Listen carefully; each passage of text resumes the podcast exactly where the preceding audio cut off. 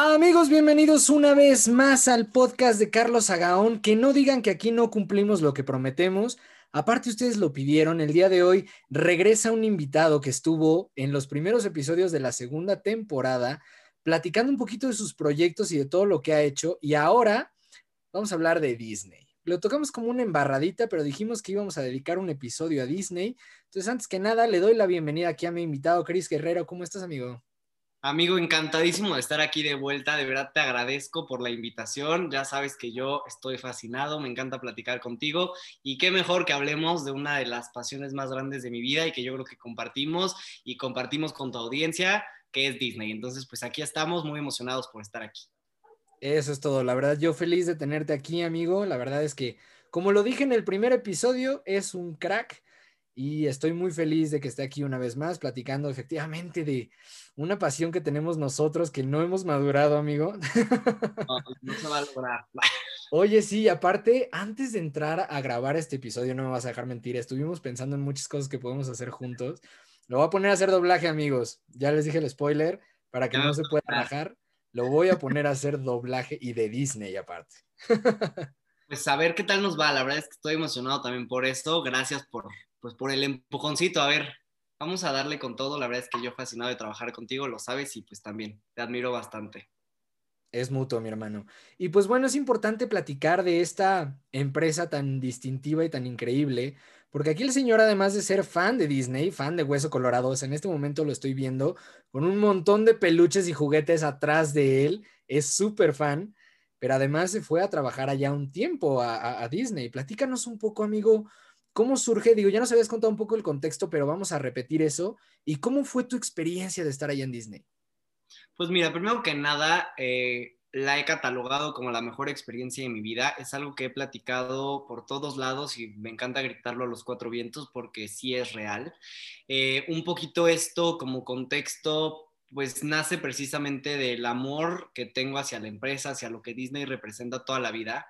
Y yo la primera vez que fui a Disney fue cuando tenía seis años de edad. Y después de ahí, eh, pues fue un como iluminación, se podría decir, porque me enamoré de lo que estaba pasando ahí, me enamoré de lo que había, eh, del trato, y yo en ese momento, imagínense nada más ustedes a un niño de seis años que llega por primera vez a los parques y desde ahí les dice a sus papás, quiero trabajar aquí. No sé cómo, no sé cuándo, pero quiero trabajar aquí. Ajá. Obviamente en su momento mis papás me tiraron a loco, que qué bonito, que qué bonita imaginación y que si eso era posible, porque entonces, en ese entonces, estoy hablando de 2005, 2006, no se sabía muy bien, pues, del, justamente las oportunidades que Disney ofrecía.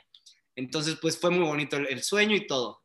Repetí varias veces que fui a Disney y siempre traía la espinita en mí, siempre tenía la espinita y siempre tenía la espinita.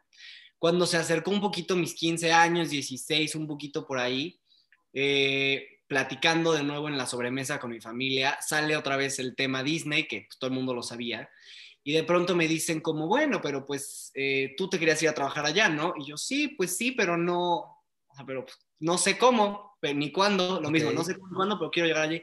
Entonces, bueno, pues, pues muévete, porque quién sabe si lo logres, ¿no? Así ya sabes, la familia, los amigos, así como que, pues, pues suena muy bonito, pero no se sabe, ¿no? O sea, nadie sabía realmente cómo funcionaba esto, se sabía muy, ahora sí que de voz en voz, poco, poco a poco entre experiencias de personas, pues se sabía de esto.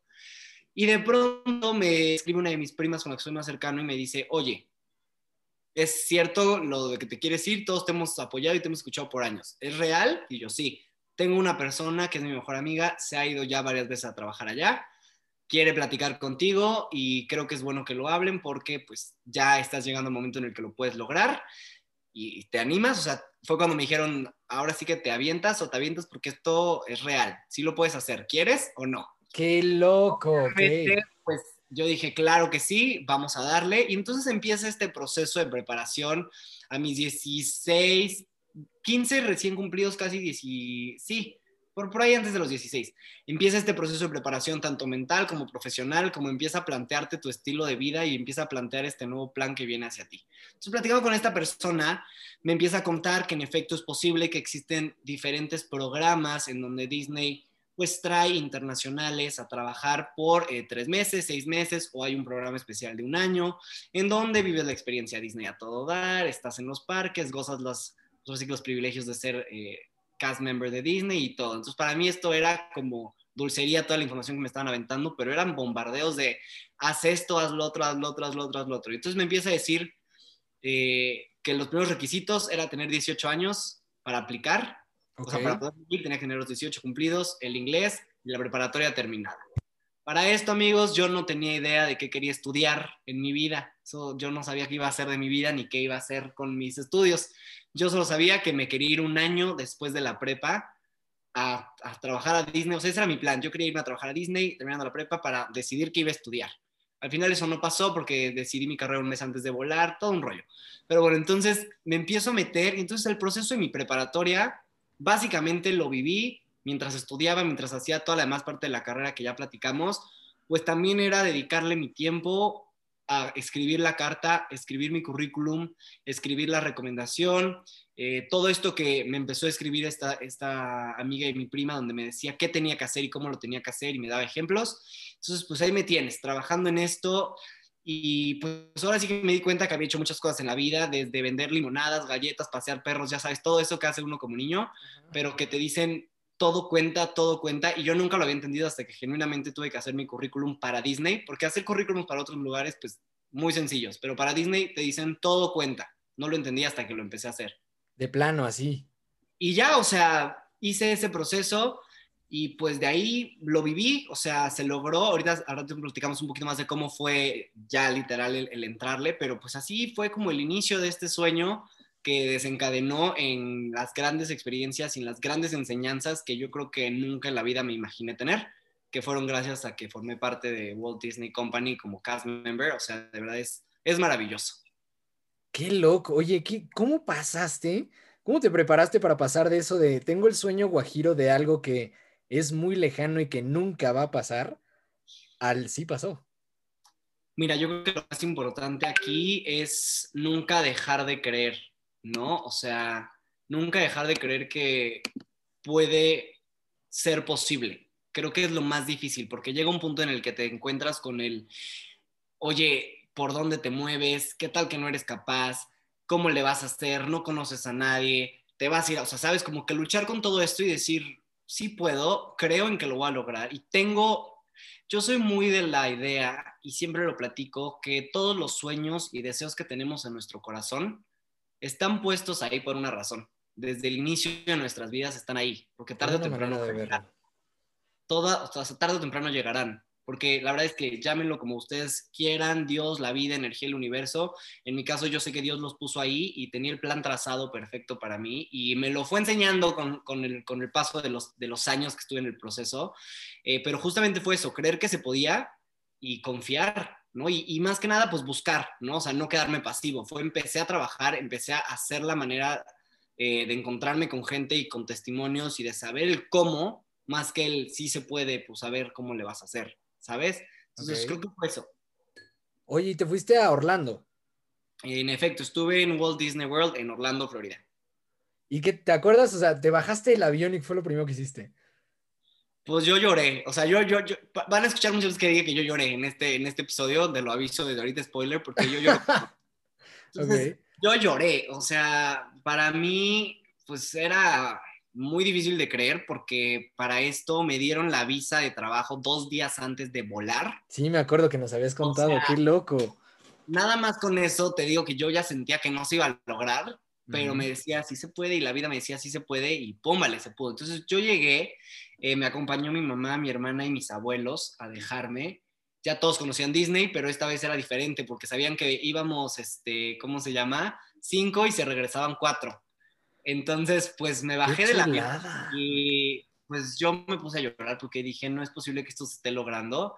Eh, y empezó mi proceso de, ve a comprar las cosas para tu departamento, compra tu despensa, vamos a ver dónde vas a vivir. O sea, como que todo este proceso que implicaba pues un cambio completo a mi vida. Entonces para mí era como mucha energía por todos lados, ¿sabes? Yo sentí que me llovían emociones, sentía muchas como ansias de las expectativas que podían venir, ¿sabes? Como que me sentía ansioso, pero no en un mal sentido, sino como en el que me tenía preparado Disney y en ese momento la situación. Eh, pero a la vez esta nostalgia de ya no voy a estar con la familia por un año y pueden pasar mil cosas, ¿no? O sea, como que sabes todo este rollo, pero al final creo que fue lo que recargó mi experiencia de energía para que lo disfrutara desde el segundo uno. Y cuando llegué al parque, porque fuimos al parque el segundo día que yo llegué, pues no lo podía creer. O sea, yo ya trabajaba para Disney, yo ya había firmado contrato, ya me habían entregado mis cosas y fui, lo pisé y en el mismo, o sea, para mí es muy bonito contarlo y mi mamá eh, no me dejará mentir porque ella estaba ahí, estuvo ahí las dos veces, la primera vez que fui a Disney y le dije y la primera vez que ya era cast member y le dije, estábamos parados en el mismo lugar, volteé al castillo, me puse a llorar y dije, lo logré. O sea, ¿sabes? Esta actitud para la vida, para mis padres, para todos los que me apoyaron y pues decir, el niño que tenía un sueño lo cumplió. O sea, ¿sabes? A sus 19 años está cumpliendo un sueño de hace 10 años, 8 años, ¿sabes? O sea, no sé, fue muy bonito. Sí, le cumpliste esa, esa promesa a tu yo de hace 10 años. Totalmente. Oye, ¿te acuerdas cómo fue? Oh, hijo, me entró el Phil Barrera de Lolita Yala. Este, ¿Te acuerdas cómo fue ese primer día? O sea, aparte de llorar, ¿cómo estuvo tu primer día ya trabajando ahí? Primer día de trabajo fue muy curioso porque el, hazte cuenta que te entrenan toda una semana, ya estás trabajando, pero te entrenan toda una semana. Desde cómo te debes parar, cómo debes hablar, qué vas a expresar, o sea, sabes, como que toda esta cultura Disney para que te pongas la camiseta. Entonces, para mí, todos esos días eran como ir al primer día de escuela, porque íbamos a la Universidad de Disney, Disney University, que está atrás de Magic Kingdom, que es el parque del castillo. Entonces, era todas las mañanas ir en el autobús. Para mí era como oye, es que ahora voy a conocer, no sé, algo nuevo de lo que más me gusta, ¿sabes? O como que no sé, volver a repetir mi clase favorita de la primaria. Eh, yo creo que así me sentía. Y cuando por fin me dicen, ok, ya aprendiste todo esto en teoría, ya, o sea, porque generalmente es toda una semana de teoría, y te dicen, pues, primer día de trabajo en, en campo, bueno, me temblaban hasta las piernas, la voz, yo no sabía ni qué, porque no sabía con quién tenía que llegar, porque me dijeron, tú preséntate y ahí te van a buscar. O sea, desde ahí empezaban con la magia. Entonces era de, híjole, entonces yo llegué preocupado sin conocer a nadie, ¿sabes? Con que muy temeroso, porque ahora sí no sabía qué iba a pasar y dije, ¿seré capaz, o sea, de aventarme a esto? Ya llegué, pero soy capaz de hacerlo, ¿sabes? Y yo recuerdo muy bien que llegó mi trainer en ese momento y desde el segundo uno que lo vi, me inspiró una confianza y un como abrazo, ¿sabes? Como decir, aquí estoy. Si te caes, te levanto. O sea, nos levantamos juntos. Tú tranquilo, ¿sabes? Desde ese momento, no, hombre, yo descansé como no tienes una idea y gocé ese primer día. O sea, porque ya era, él es el nuevo y ya empieza a platicar con los guests y empieza a estar con ellos y pues ya aviéntate a este rollo que es el, pues el cast member como tal. Y fue muy bonito, fue muy mágico. O sea, para mí todo era mágico. O sea, era como si yo viviera en una nube. O sea, yo viví todo el año como en una nube. O sea, yo así lo, veo y la gente me dice, pero por ello, pues no sé, solo vivía como en, en esta nube de algodón muy contento por lo que estaba pasando. Uno estaba muteado, una disculpa. Pues así tiene que ser. uno tiene que, sentirse así cuando está cumpliendo un sueño. Yo creo que eso es lo más importante. Y qué padre que lo hayas visto así. Oye, yo leí un libro, me imagino que lo leíste, Las siete claves del éxito de Disney. ¿Lo leíste? Mira, la verdad es que he leído varios libros del, guest service de Disney, pero no creo que ese no lo he leído. Creo que bueno, es, es, es un libro buenísimo donde te hablan un poco de la experiencia de Disney y del objetivo competitivo de Disney Voy a platicar cuáles son las siete claves, voy a hacer el spoiler más grande de la vida, pero está muy padre, pues, no tanto la clave, sino cómo te lo profundizan. Eh, te dicen que lo primero es que Disney cree que la competencia es con el que el cliente te compare, no con el que tú creas. Eh, el segundo, pues que hay que prestar muchísima atención a los detalles, que creo que Disney se ha caracterizado por eso toda la vida. El predicar con el ejemplo es el número tres. El cuatro, que también las cosas que haces predican con el ejemplo. Eh, la 5 es que muchas orejas escuchan mejor a los clientes. La 6 es el tema de recompensar, reconocer y celebrar. Y la 7, todas las personas constituyen una diferencia. Ahora, con base en tu experiencia, ¿qué de esto crees que es real? Híjole, la verdad es que sí te puedo decir que todo, unas más que otras, la, verdad. Eh, pero es muy bien sabido que principalmente Disney si bien de la satisfacción de los guests, porque aquí clientes ni consumidores, son guests, son antes. ¿Por qué? Porque tú cuando recibes un visitante en tu casa, quieres tratarlo 10 de 10 todo el tiempo que esté con nosotros, ¿no? Entonces, eh, pues partimos de ahí, desde que son guests. Entonces, es súper importante eso. Pero además de todo eso, detrás existe el que lo principal es la satisfacción de tu cast member. O sea, entonces aquí vamos a la, una de las primeras claves que decía justamente que, ¿cómo se llama? el predicar con el ejemplo, ¿no? Entonces, pues sí, todo lo que Disney decía, dice por detrás, que cómo nos trata, cómo nos mueve, cómo nos ve y nos defiende ante las situaciones o está para apoyarnos, es precisamente ¿por qué? Porque va, eh, basado en ello hay una mayor satisfacción en tus empleados y obviamente aumentas el rendimiento laboral al máximo si nos ponemos en términos técnicos y eso hace que los clientes, que los guests estén mucho más contentos, ¿sabes? Entonces eso es 100% real. Lo de los detalles habla por sí solo, la verdad, a nosotros nos enseñaban, es que si yo te contara cada una de las cosas que nos decían, o sea, hasta el simple hecho de cómo recoger una basura, ¿sabes? O sea, tiene un procedimiento para lograrlo y que se vea mágico, a pesar de que recoger la basura no sea mágico, ¿sabes? Y ese tipo de cosas, cuando te las enseñan, dices, qué cañón. O sea, no sé, para mí es, es muy importante eso y es algo que recalco mucho cuando hablo de Disney y de mi trabajo por allá, es el que ahora no solamente hacíamos la magia por hacerla, sino entendíamos lo que significaba hacer la magia, ¿no? Ah, qué bonito. Todo esto hace que valores muchísimo todo lo que hay detrás. Y aunque no conozcas las demás áreas de Disney, hablando de animación, hablando de, no sé, cualquier otra área de las mil que tiene Disney, en realidad te puedo decir que todas se manejan igual. Y, y todo el rato es lo mismo siempre. Entonces, eso es lo que hace precisamente que Disney hoy sea una de las mayores empresas del entretenimiento.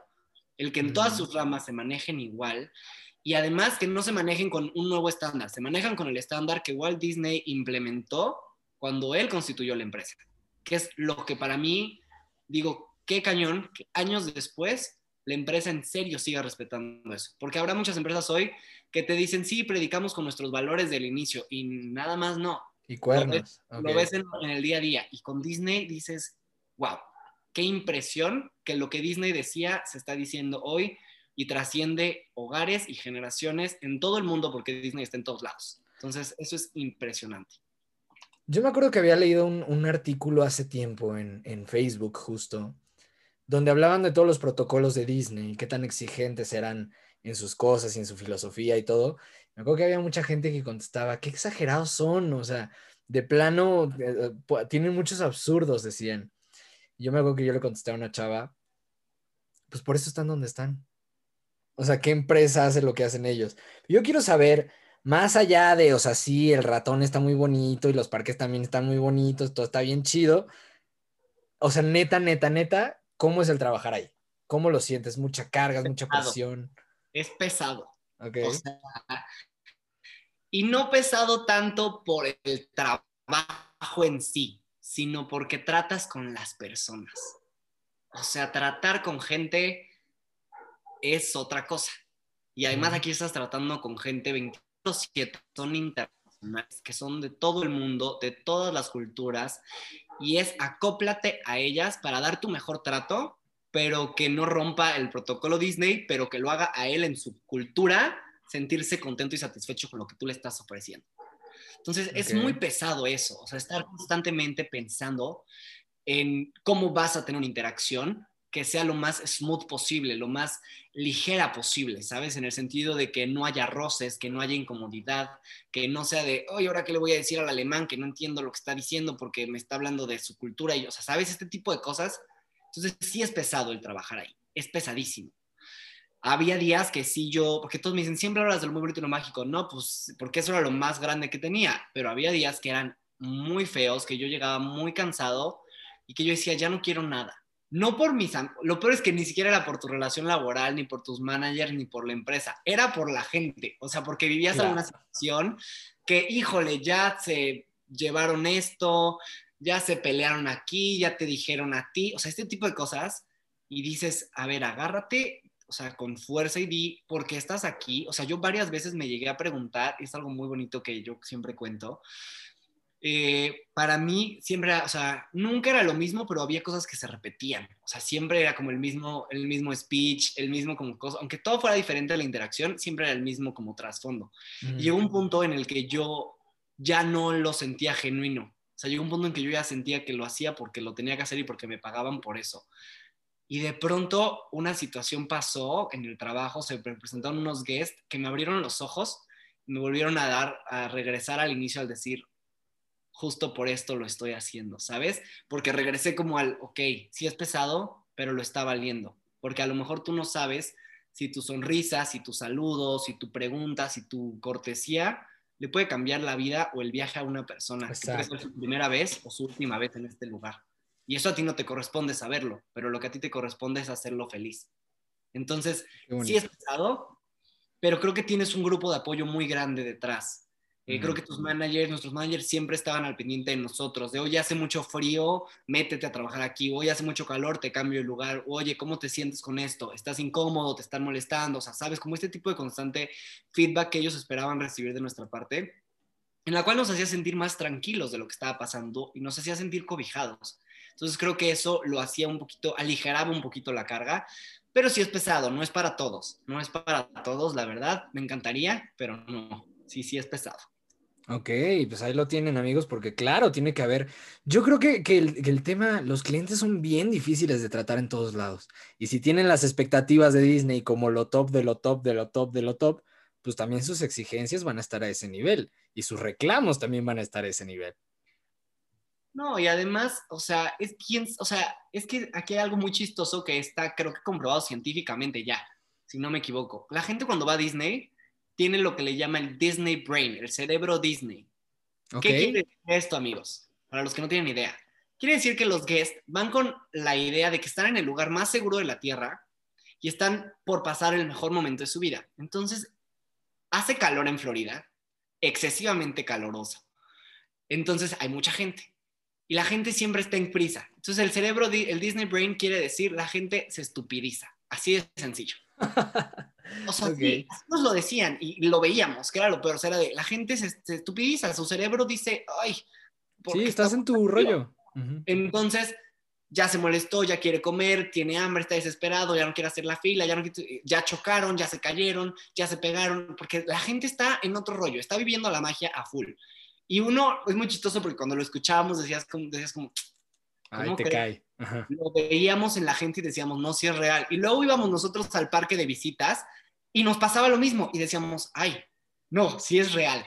Entonces, es, es, esta, este constante como hacerte consciente de lo que está pasando y pues dar el máximo. Yo la verdad siempre he dicho, sí era pesado mi trabajo, pero yo nunca iba a trabajar. Yo siempre fui a jugar, fui a divertirme y a hacer magia. O sea, yo nunca lo vi como un trabajo de vas, te pagan y si no lo haces te corren. O sea, ¿sabes? Yo iba a jugar, a hacer mi show hacer parte de la magia al mil por ciento. Entonces, para mí sí es muy bonito decir, sí hay malo, pero pues lo gocé muchísimo. Como en todo, como en todo. Hay malo en todo, en absolutamente todos los lugares.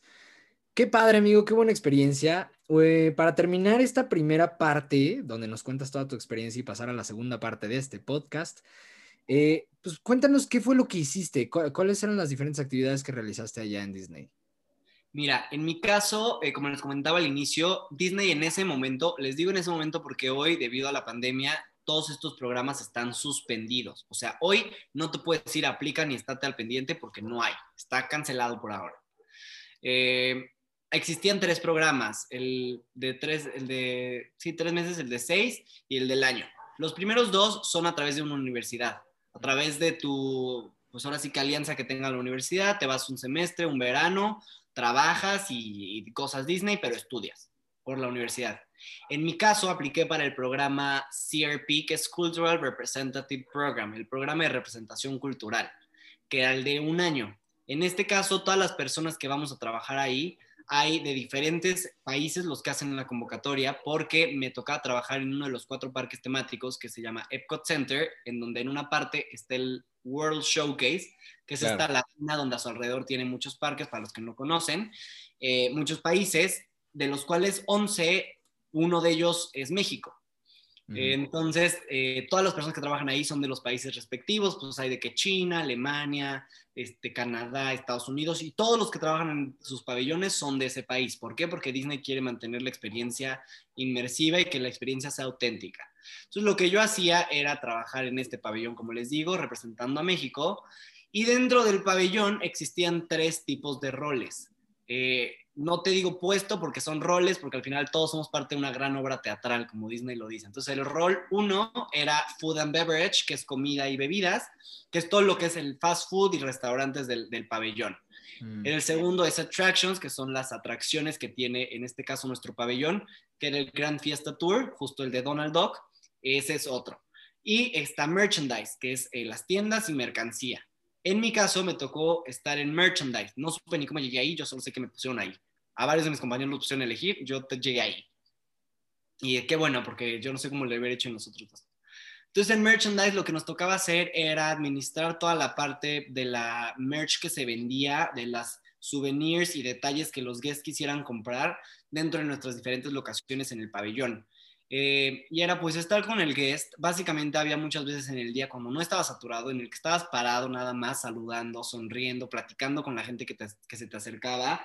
De hecho, teníamos, o sea, hay un, teníamos un, un pocket en donde llenas de pins y estás haciendo el pin trading con la gente. Y el punto es estar haciendo y creando interacciones.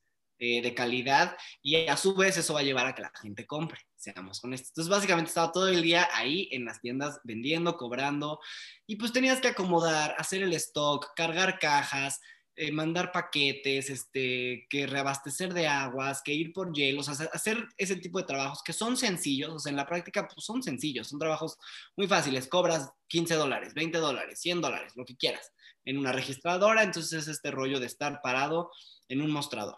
Esto es lo que yo hacía. ¿En qué radicaba eh, el hecho de que este puesto fuera importante? En las interacciones que creabas. Lo más era lo que tú hacías con el guest. Porque a lo mejor podías no llegar al budget y pues era malo que no llegaras al budget. Pero si el guest que pasaba por ahí se iba descontento o de plano sentía que pues no había funcionado, porque van, mide, la verdad es que Disney mide la satisfacción de una manera muy extraña que ni yo entiendo, después de haber trabajado ahí, creo que muchas personas no lo entienden, no lo entendemos. Disney lo mide. Entonces, si por alguna razón no funcionó tu interacción, fracasó tu posición, fracasó tu trabajo del día. Porque lo principal es que la gente se vaya feliz. O sea, Disney ¿qué quiere que cree recuerdos. Si tus recuerdos son no me atendieron, no me sonrieron, no me contaron nada de México, no me entretuve, pues qué aburrido estuvo.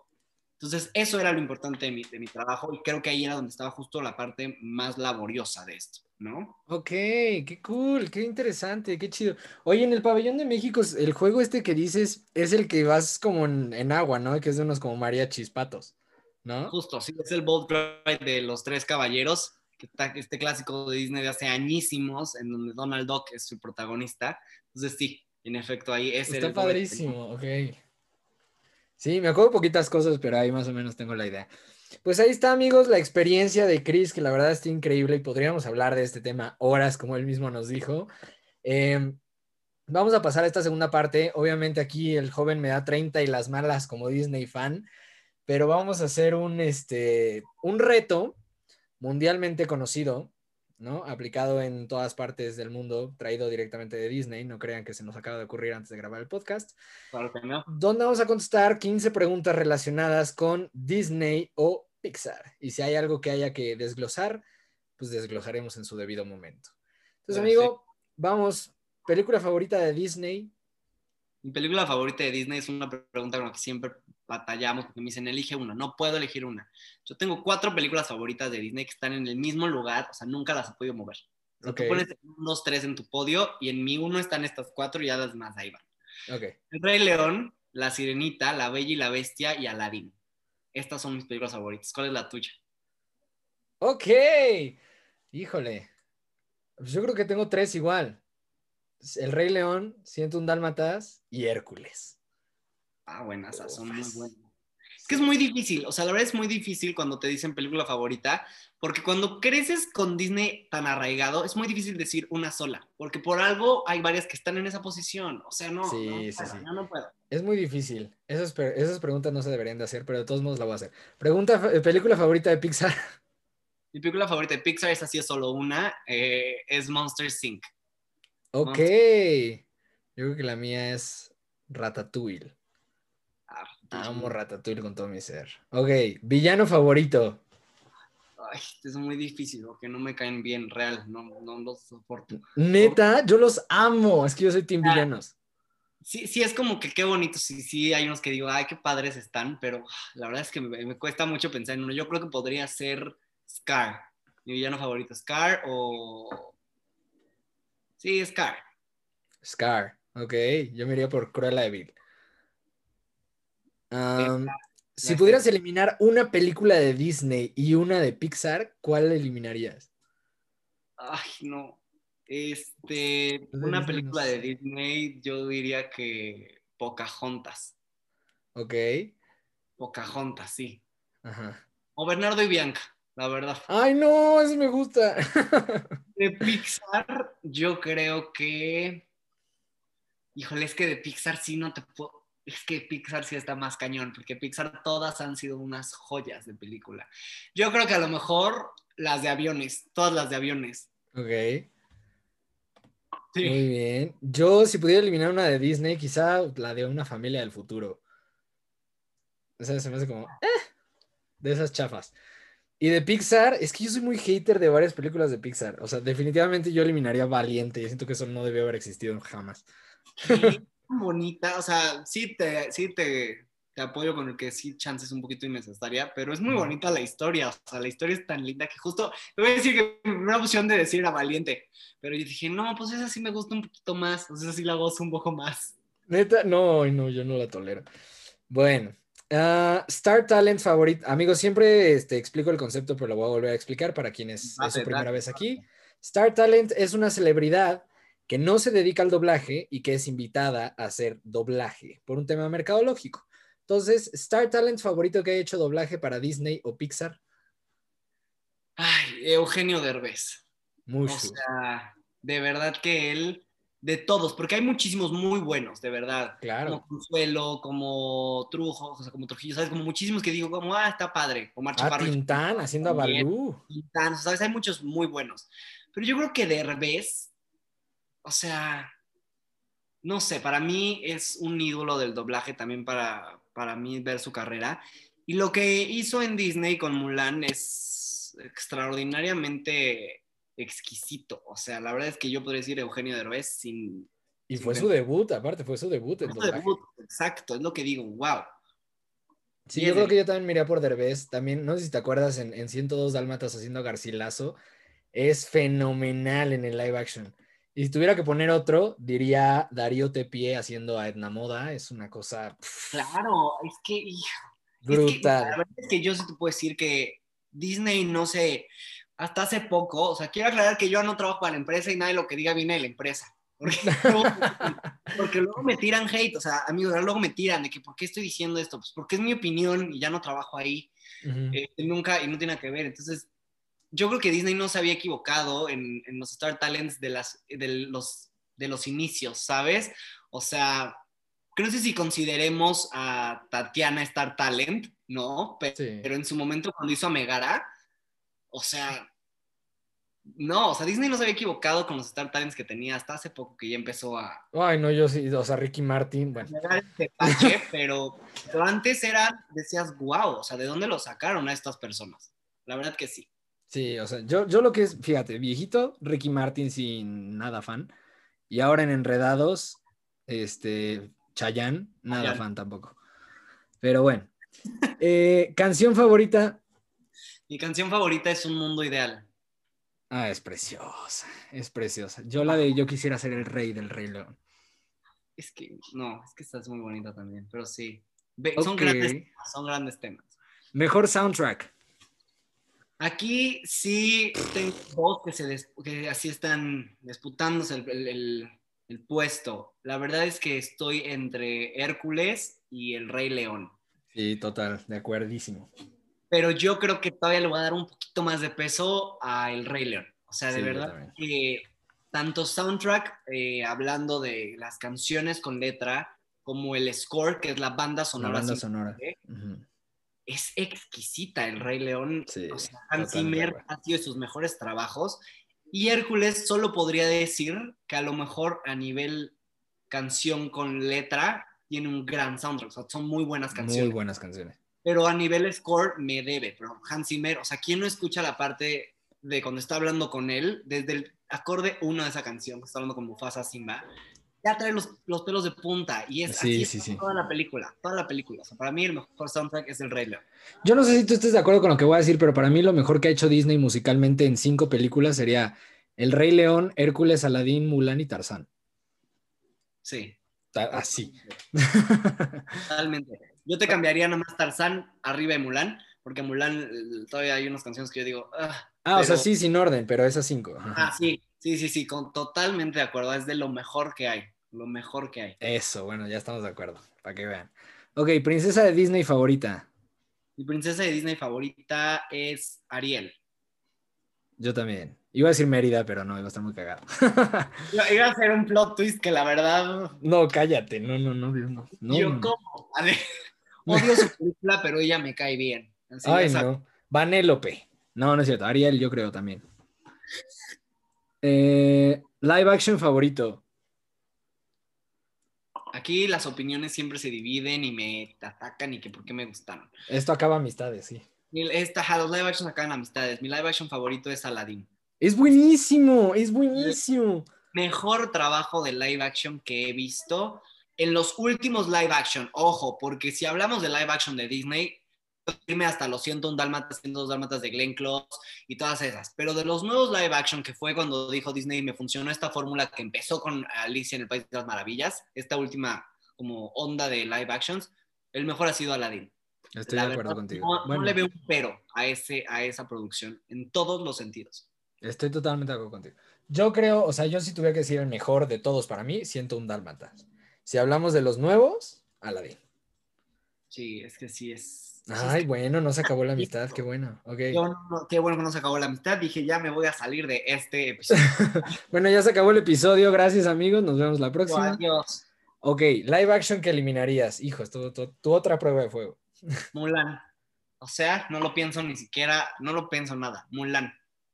Mulan fue el peor live action que yo he visto en todos lados. O sea, nunca he visto cosa tan, tan mala. ¿En qué sentido? Porque me dicen, ay, solamente lo dices porque no tiene canciones. No, no tenía canciones, no tenía Mushu. Y ya si me voy a un término un poquito más técnico, el arco narrativo es vago. O sea, completamente sin principio y sin final.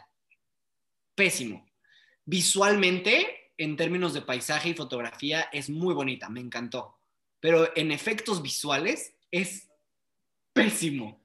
O sea, Mulan parece que vuela colgada de un palo y la bajan. O sea, sí. es, es. Y en general, el desarrollo de personaje de Mulan es plano. O sea, es plano completamente. El villano es plano. El único acierto que le doy a esa película es el hecho de que pusieran que el halcón del 1 era una bruja que lo tenía como controlado, ¿sabes? Esta parte que sí cumple con un fanservice es lo único que dije, no manches, claro. O sea, qué cañón. De ahí en fuera todo lo demás fue pésimo. Estoy de acuerdo contigo, totalmente de acuerdo contigo. Sí, o sea, el argumento tiene más hoyos que un queso cheddar. Está terrible, terrible. Yo creo que yo pondré Mulan y la Cenicienta también. O sea, es que sí. y, o sea, además yo en Mulan yo decía, ok, quitaron a Mushu, pero va a haber el ave fénix. El ave fénix apareció una vez y fue porque como que dijeron, diablos, ¿en dónde la pongo? ¿En dónde la pongo? Aquí, Sí, aviéntala. y, y parece un papalote, güey. Ajá, o sea, no, no, de verdad, yo cuando lo vi, yo dije, Disney, ¿qué fue esto? Porque le Sí. tenía fe, yo dije, ok, a lo mejor va a ser algo más fuerte, más, más bueno, más empoderado. No, fue, una, fue horrible, o sea, no la puedo ver dos veces, no, no puedo. Bueno, y ahora a ver qué tal les va con la sirenita prieta. ya, vamos con ver tu cara. Ay, no, no, no. Ese son, o sea, mira, yo la verdad, si me voy al plano de fan, me parece el peor error que podrían cometer. Estoy de acuerdo. antes de que me ataquen todos, que soy un lo que quieran. Pero ya si me voy al término, al plano un poquito más objetivo y técnico en este, en este caso, creo que es bueno porque tiene talento, Y porque al final ella firmó el contrato, no nosotros. Lo que podemos hacer es ver o no ver la película y Exacto. No le si no te gusta, no la veas y se acabó. Gracias. Pero considero que creo que no era adecuado hacer este cambio en la historia, porque cuando hacen un cambio en, en el fondo, que sí me dicen, no, no es fondo, claro que es fondo, ¿cómo va a haber una sirena negra en, allá en, ese- en esa parte del mundo cuando no había gente de color y menos en, siendo sirena? O sea, ¿sabes? Como, exacto, no exacto. Ni modo que el haya bronceado, pues, pues no. No, no tiene sentido. Y Sí, estoy yo de acuerdo. aplaudo, ojo, aplaudo mucho que Disney sea tan inclusivo y que esté poniendo estas cosas. Yo lo aplaudo muchísimo. Pero digo, créate otro personaje si lo quieres Estoy hacer. de- crea- sí, crea gracias. nuevas- o sea, crea nuevas historias que encajen con la generación y con la brecha cultural que quieres llenar. Eso, es que es el tema. Si es una adaptación de un original, Sí, respeta el original. O sea, no, no tiene nada que ver con tema racial, pero bueno. Totalmente. Personaje más gracioso de Disney y de Pixar. Ay, está muy difícil. Personaje más gracioso. Es que me van a decir que qué tonto, pero yo creo que de los que más me botan de la risa y recientemente, yo creo que es Olaf. O sea, no sé, para mí. Ay, no. es- y yo sé que mucha gente lo odia. O sea, yo sé que la gente Sí, lo o odia. sea, es como muñeco de nieve estúpido. Pero, Exacto, eso es lo que a mí me bota de la risa porque digo, de- o sea, no puedo con él. Él y yo creo que pues de nuevo Mushu o el genio. O sea, para mí esos Ok. sidekicks hacen la película. O sea, ellos hacen esas Sí, películas. sin duda. Olaf desde el lado que digo, güey, me río mucho cuando veo la película. Las dos películas de Frozen me encantan por Olaf. O sea, me río mucho. ¿Y de Pixar? Ah, y de Pixar. Ay, esto sí no sé. De Pixar, a lo mejor Mike Wazowski. ¿Neta? Que todos son, es que, es que, por ejemplo, ahí sí es muy difícil como que digas, el desarrollo del personaje era para que fuera cómico, ¿sabes? Como que Pixar siempre tiene los como easter eggs de comedia en todos lados, en todos sus personajes, hasta en los momentos más oscuros hay comedia, es como, no sé, entonces de Pixar sí no sabría, o sea, de Pixar no sabría, chances sí me iría por Mike, pero, porque por ejemplo, tú dime en Toy Story quién es el personaje que se encarga de los golpes de comedia, o sea, Mm, pues quizá el cara de papa, pero pues, pues no tanto. Pero pues no, porque también Slinky y él están jugando todo este, este juego y con Hamza, ¿sabes? Es como, todos son muy chistosos. Ah, sí. O sea, sí. Es muy Yo- difícil. En Pixar elígete uno cómico, es cañón. Oh, yo tengo dos, ahorita te los digo. Yo en Disney pondría al genio, sin duda. A mí Olaf me cae mal, digo como, güey, derrítete, por favor. y de, y de... Súper mala onda. Es que aparte no, no me cae bien, o sea, no me gusta Frozen. Ana, yo la oigo y digo, güey, es que eres más desesperante que nada. Pero bueno, y en Pixar, yo diría que el más chistoso para mí es Edna Moda. Este... ¿Y cómo se llama la pez esta azul idiota? Dory. Dory. Esa, también es, es simpatiquísima. Ay, no. Disney me va a odiar por cómo describo sus personajes, lo siento. Ok. Película de Disney infravalorada.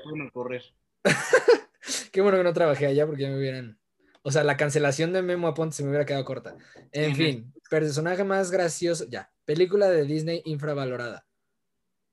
Yo creo que. eh, yo tengo dos: Tierra de Osos o Atlantis. ¿Sabes? Estas dos películas, o sea, estamos hablando. Es que la verdad hablo de una, de una racha entre los 97 y 2006, que se aventaron películas muy buenas, eh, como Lilo y Stitch, como eh, justamente, ¿qué te acabo yo de decir? No, que te dije. A Tierra de Osos, estaba pensando como Y todas. Atlantis. A Tierra de Osos Atlantis, como que todas estas, El Planeta del Tesoro, ¿sabes? Como que todas estas que son muy buenas, pero que la gente solo fue como, ah, Existen, bye. Ah, pasaron de largo, porque veníamos de la época de oro de Disney y luego llegamos a los 2010 que aventaron otra vez como para arriba.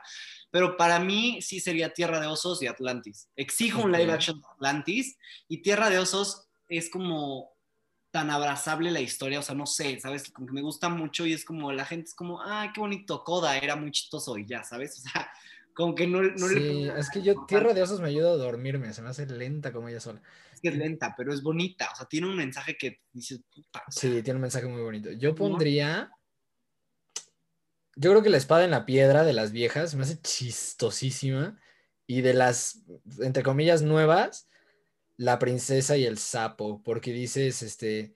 O sea, vieron a la princesa negra y dijeron, sale bye, pero O sea, a mí me da una risa la güerita esta desesperante. Puta, me cae re bien. Se te hace infravalorada la princesa y el sapo, o sea... O sea, es que le tiraron mucho hate. O sea, le tiraron mucho hate. Pero, pero creo que ya está agarrando como auge, como que la gente se dio cuenta de lo que era la película y como que hoy, generación que todo lo ve así como con mucho ojo crítico, como que dijeron, ay, rescatemos a la princesa. Como que últimamente he visto mucho como que importancia a la princesa y el sapo, que yo digo como, a mí, y a mí sí me gusta, yo sí la vi y dije, ah, está padre. Y sí es de las películas que digo como, las puedo gozar sin problema. No sé, o sea. A mí me gusta mucho. O, sea, la luciérnaga me cayó mal. O sea, cuando la pisaron dije, yes. Pero, pero el resto de la película me pareció muy, muy bueno. Bueno, ok. Es que sí hay muchas cosas maravillosas. Hay muchas cosas maravillosas. A ver, película que la mayoría odia, pero tú amas. Frozen, me voy a ir por Frozen, porque esta es una guerra comprada con la mitad de la población del mundo. Un 50% que la detesta y hay un 50%. Con Frozen, a diferencia de muchas películas de Disney, no puedes estar en el medio. O sea, es una relación ah, de Frozen o me, encanta Frozen. Yo estoy me encanta Frozen. O sea, sí me encanta Frozen. Las canciones son buenasas, la 1 y la 2. Las puedo, o sea, de esos memes que dices, voy a ver una nueva serie y terminas viendo la que ya viste 400 veces. Así yo con Frozen. Puedo estar viéndola 500 veces. Y esa la gente la detesta. O sea, la gente ve Frozen y creo que fue una franquicia que explotó tanto por el éxito que tenía, que la gente ya es como, ah, qué asco Frozen, o qué increíble Frozen. Entonces, por eso te digo, Frozen yo creo que sería mi ganador. Buena respuesta, porque sí, es una dualidad muy interesante, a mí me choca. Eh, o sea, yo digo, es que las canciones se las hubieras dado a que las cantara Yuridia y la película que no existiera nunca. Pero bueno. Eh, la que yo voy a decir, creo que sí soy el único ser humano vivo que ama y todo el resto, no es de Disney, es de Pixar. Cars 2. A mí me encanta Cars 2. Me encanta, la amo, ya sé la cara que pusiste. La oh, amo, es una gran historia. O sea, estoy totalmente de acuerdo que no tenía nada que ver con la 1. Estoy totalmente de acuerdo que Mike, no, ¿cómo se llama este Este Mate, no da para ser un protagónico. Pero el, el, tema de la historia de espías y la conspiración y todo el plan que armaron se me hace muy bueno. O sea, a mí me gustó mucho. yo la verdad, sí, Cars, la verdad es que veo la 1 por, por compasión, porque tampoco me encanta Cars, pero las siguientes ya se me hacen, o sea, de esas cosas que dices, era innecesario, te juro que esas sí, no eran necesarias. Totalmente no eran necesarias. Y ya de ahí se abandonan los aviones, por eso te digo que yo eliminaría cualquier otra forma viviente de, que no sea 1. Ok. Este, Sí, esto sí, me van a cancelar cañón. Creo que soy el único ser humano que ama Cars 2. Pero sí, me encanta, me encanta. Muerte más triste. Esta, esta pregunta es muy complicada porque, reitero, yo lloro en todo y me puedes poner cualquier película de Disney y termino llorando. ¿Por qué razón? No sé.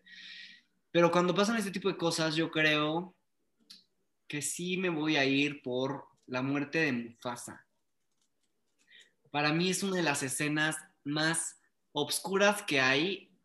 O sea, que dices, ¿por qué se te ocurrió hacer esta escena para los niños de esa generación y para los... Como que entiendo que está basado en el drama de Shakespeare, me queda claro y me encanta eso aún más, pero yo digo, oh, o sea, me, toca fibras que, que, no sé por qué lo hace. Y eso que mi villano favorito es Scar, pero mi muerte más triste es la de Mufasa. O sea, no, no puedo con esa. Estoy de acuerdo. Y aquí es, una cosa bien interesante porque fíjate, tú dices que tú lloras por todo, yo no lloro con nada, soy la persona más insensible del mundo. Y, la muerte de Mufasa sí me llega bien cañón, no sé si sí pega. Entonces estamos de acuerdo en esa. Sí. Y finalmente, o sea, fuera de gustos, de qué tanto te gusta o no te gusta, ¿cuál crees? Creo que vamos a estar de acuerdo. ¿Cuál crees que es la mejor película de Disney? ni siquiera no tienes otra película en tu cabeza, no, no tengo otra película en mi cabeza, pero sí es El Rey León. Totalmente. Creo que es El Rey León. ¿Por qué? Porque tiene un guion que es extraordinario de principio a fin. Ok, punto uno. Las canciones ya dijimos que es la mejor banda sonora que tiene, de las mejores bandas sonoras que tiene Disney. Tanto banda sonora como soundtrack eh, de letras. O sea, dices, ok, otro punto. Los personajes son o sea, cada uno lo podría sacar, o sea, ¿sabes? Como desglosar a los personajes y moverlos. Y cada uno es tan rico en su parte. O sea, como que dices, qué cañón, qué, qué tan bien desarrollados tienen estos personajes. Totalmente. Entonces, sí es, yo creo que sí es la mejor película de Disney y además fue de las mejores películas en su momento porque rompió taquilla, rompió, o sea, sabes, como que dices... Sí, fue un Fue un fenómeno, o sea, fue un fenómeno. Es un fenómeno, es un parteaguas, Sí, yo sí creo que es su obra maestra. Sí, o sea, El Rey León es la obra, una de las obras maestras de Disney, la verdad. Y los doblajes, tanto en español como. Ay, qué bueno que lo dijiste, sí. en inglés. No, hombre, o sea, Loco. estas son las pocas películas que sí, porque yo no veo películas de Disney animadas en inglés. Las he visto y me las sé las canciones y todo como buen fan. Pero si, me- si quieres que la disfrute, la tengo que ver en español. Y para mí, el, do- de los mejores doblajes es El Rey León. O sea, dices, qué increíble. Y en inglés, los actores que la hacen, dices, wow. O sea, sí te la, te la paso muy bien. La verdad es que sí me encanta. Ahí lo No. tienen, estamos de acuerdo en esa también, sí, indiscutiblemente. Yo añadiría que Scar para mí es el, es el malo más malo de todos, porque como bien dicen es el que comete todo en su familia. Sí. Oye, aparte, no sé si viste el meme que lo acabo de ver hace poquito en Facebook, que, que se, está, que se come el- la- a, a su hermano después de que lo mata. Él se lo come y sí tiene mucho sentido. O sea, no había visto el meme, la verdad yo no había visto el meme, pero siempre yo soy bien loco y bien intenso, entonces de repente veo películas y me pongo a pensar como en, el, en la realidad, ¿sabes? Es como, ¿y qué pasó aquí? Y sí, ya lo había pensado, o sea, dije como, ok, si no se deshizo ahí, alguien se lo debe haber comido y pues sí tenía mucho sentido por, por los Sí, sale el hueso totalmente. Ajá, y cuando me mandaron el video, estaba en un live y me lo mandaron y yo dije, Fuck. rayos, o sea, Sí. Disney te pasaste, o sea, Disney te, y de Sí, todas las sí, cosas sí. que podrías pasar, aquí sí cruzaste una raya impresionante, o sea, y mucha gente no lo sabe, pero sí, amigos, pónganse a investigar. Las hienas no comen carne de león, los únicos que se la podían comer era en efecto Scar, y el hueso que tiene cuando tiene encerrado a Sasu en la Roca del Rey en la mano y que justamente hace la escena de Shakespeare, es el esqueleto de un león. Y pues sabemos quién era ese león. Así, Así de es. sencillo, amigos. Infancia Oye, rapidísimo, en los dos minutos que nos quedan, ahorita en vista de que sabes mucho, mucho, mucho, cuéntanos, ya ves que tú investigas así mucho, nos acabas de decir, cuéntanos Sí. un dato curioso de las películas que no sepamos, y ahorita yo he hecho otro, Puta, así no de tal historia, justo como eso de Mufasa, algo así. ¿Qué podría ser? Ay, me la pones muy complicada. Los, o sea, no, no es que lo investigue, pero por sentido común, eh, creo que la gente siempre pregunta el dónde estaban todos los muebles de la casa, del, o sea, del castillo de la bestia, ¿sabes? Como que todos dicen que no tenían ya muebles una vez que todos se volvieron persona y porque hay cosas que se mueven y cosas que no, ¿sabes? Este Nunca lo había cosas. pensado. Pues sí, la verdad es que entendemos que a todos los seres vivos los convirtió en un objeto con cara y que hablaba, pero todo lo que no era sirviente se convierte en un objeto mágico que se mueve, como el, ¿sabes? Como un closet, como los cubiertos, como los platos, hechizó el castillo de esa manera y por eso es que hay esta variedad, porque mucha gente era como, pero ¿por qué si Chip tenía varios hermanos, por qué solo se convierte uno? Y yo, no, porque tenían tazas en el palacio, o sea, animo que no tomaran café y esas tazas cobran vida. O sea, Oh, ok, ok. ese tipo de cosas que, si te digo, mis y cada que la veo y me vuelven a preguntar, es como, amigos, entiendan que en el palacio sí había objetos, o sea, era rico, sí tenía cosas en su casa. Sí, nunca lo había pensado, pero ok, muy bueno, muy bueno. Yo les tengo por compartir, bueno, o sea, se infiere también un poco en la película, algunos quizá lo saben, en el musical lo dicen, en la historia original. En La Sirenita, obviamente, Úrsula y el Rey Tritón son hermanos. Exactamente, es su hermana desterrada, está eno- es un poco la historia, la típica historia, es la hermana desterrada, enojada porque no le tocó nada y por eso comete todo lo que comete. En realidad es, su- es tía de Ariel. La efecto. sabías, obviamente. Sí, y, y justamente creo que hay una parte en la, ¿cómo se llama? Pues sí, ah, lo dijiste, en el musical, o sea, toda esta parte que sí te dicen como amigos, dense cuenta que hay algo más detrás de ese odio, no es simplemente porque es mala persona, o sea, es mala leche porque la corrieron de su familia, o sea, trae como un trasfondo de odio familiar, muy estilo novela mexicana, pero sí. Ujú, exacto. Es, es más, ella dice en la película, cuando vivía en el palacio, pues porque creen que vivía. O sea, ahora sí que sirvienta no era. No, no era una muchacha del palacio. Exactamente. Pues bueno, ahí lo tienen amigos, espero que les haya gustado mucho. Amigo, gracias por estar aquí. No, no, no, de verdad gracias a ti, la verdad es que la paso increíble platicando contigo y además hablando de Disney es fenomenal, la plática siempre se hace maravillosa. Gracias de nuevo por invitarme a este tu espacio, por darme otro episodio más que la verdad sí lo estaba esperando, o sea, yo estaba muy emocionado y cuando me escribiste dije, perfecto, vamos a Ya se hizo. Entonces, pues muchas gracias, amigos. Les agradezco a ustedes por estar aquí, por ver todo el episodio. La verdad es que si quieren saber un poquito más de todo lo que fue la experiencia Disney, váyanse a mis redes sociales. Justo, ¿dónde te? De lo, que, de lo que fue vivir allá, de lo que fue vivir la pandemia justo cuando nos cayó. Entonces, para que vean, estén ahí al pendiente. Y pues nada, estoy, estoy muy agradecido contigo y sabes que te quiero mucho, que te admiro muchísimo. Y pues, arriba y para adelante, vamos a ver qué, qué más sale de aquí. Es, muy, es mutuo, de verdad, qué gusto tenerte aquí. Esperamos pronto hacer ese fandom. Cuéntenos en redes sociales, amigos, qué película quieren que redoblemos. Vamos a agarrar alguna escena icónica y, pues a ver, de Cars 2. Nada, es cierto. No nos ni los aviones ni los medios de transporte que hablen, por favor. ok, ¿dónde te seguimos? los medios de transporte que. Ok. Me pueden encontrar en todas las redes sociales como Christopher Guerrero Oficial, en Facebook, en Spotify, en todos lados de este tipo de streaming.